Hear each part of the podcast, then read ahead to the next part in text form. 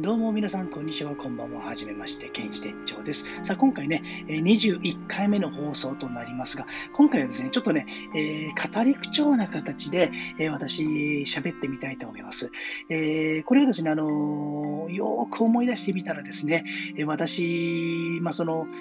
まあ、幽体離脱初めてしたお話したんですけど、どうやらその前にも一回ちょっとやってるみたいなんですよ。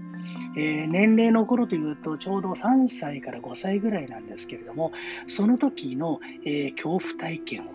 一つ、えー、思い出してですね、えー、ちゃんと、えー、脳内保管を勝手にやってるんじゃなくて、その当時のことを何とか思い出してみて、え思い出した内容をですね、皆様にお届けいたしますので、ご清聴よろしくお願いいたします。あれはちょうど私が3歳から5歳ぐらいの頃ですね、え茨城県は土浦市に住んでいた時のお話です。その頃ちょうど2つ下の弟が生まれまして、えー、私の父と母は土浦市で、えー、こちら昼間は喫茶店をやってですね、夜はちょっとしたまあ飲み屋さんみたいなものをやっていた当時でございます。で私、まあ、あの当然ね、早くまだ3歳ですから寝るんですけれども、決まって何時かわからないのですけれども、まあ、夜遅い時間だと思いますが、えー、はっと目が覚めるんです。で、耳を澄ましてみると、えー、その頃住んでいた、まあ、団地だったんですけれども、コツン、コツン、コツンとですね、えー、階段をゆっくり、えー、登ってくる音がするのですけれども、それに伴いまして、えー、しわがれた声をしている、えー、老婆のね、え声で何かを歌いながら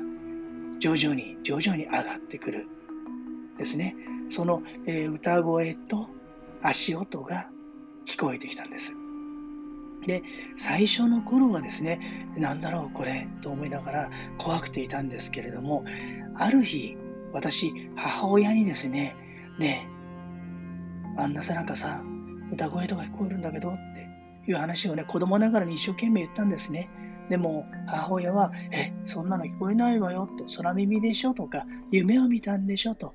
言うんですけれども、えー、もう全くね、父親も母親も、まあ、二人揃って私の話を聞いてくれないわけなんですね。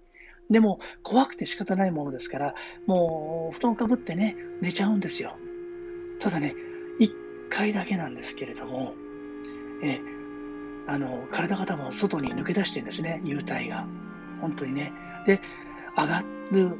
その老婆、腰の曲がった身長からするとそうですね、100、今で言うんだって、今表現できるんであれば140、50センチあるかどうかぐらいの老婆はですね、髪の毛はね、こう、後ろの方で、こう、なんていうんですかね、こう、白髪なんですけど、完全にもう白髪なんですけれども、上の方でちょっと束ねて、こう、疲れた感じの、やつれた感じで、こう、えー、サイドの方にもね、出ている髪が、髪のね、おばあさんがね、コツン、コツンとね、上がるんですよ。で、それもね、杖をついてじゃないんですね。こう、手でやりながら足で這い上がれる感じなんですね。で、それを見たときに、えっ？と思ったんですけれども、そのおばあさんがね、ピッと後ろ振り向いたんです。私が見てるのを見て。で、その瞬間私目が覚めてね、泣くんですね。で、その後なんですけれども、えその音が、ね、やはり、え同じ時間なんでしょうかね、聞こえるんですけれども、本当に夢だと思ってたんですけれども、とうとうね、うちの家の扉の外にまでそれが来るんですよ。もう怖くて怖くてしょうがないんですけれども、もう母親に言ってもね、その時は全く、え取り合ってくれない状態でしたし、聞こえないというような状態だったんで、もうどうなっちゃうんだろう。と思いましたら、最後にね、その老婆が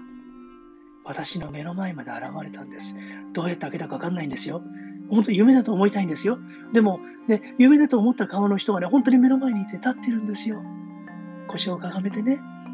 で、私の顔をじーっと見て、消えてったんです。その後、それからは何もありませんでしたが、今に至るまで私が霊現象を体験するというのがちょこちょこと生まれるようになったのではないかというお話でございました。ご清聴ありがとうございました。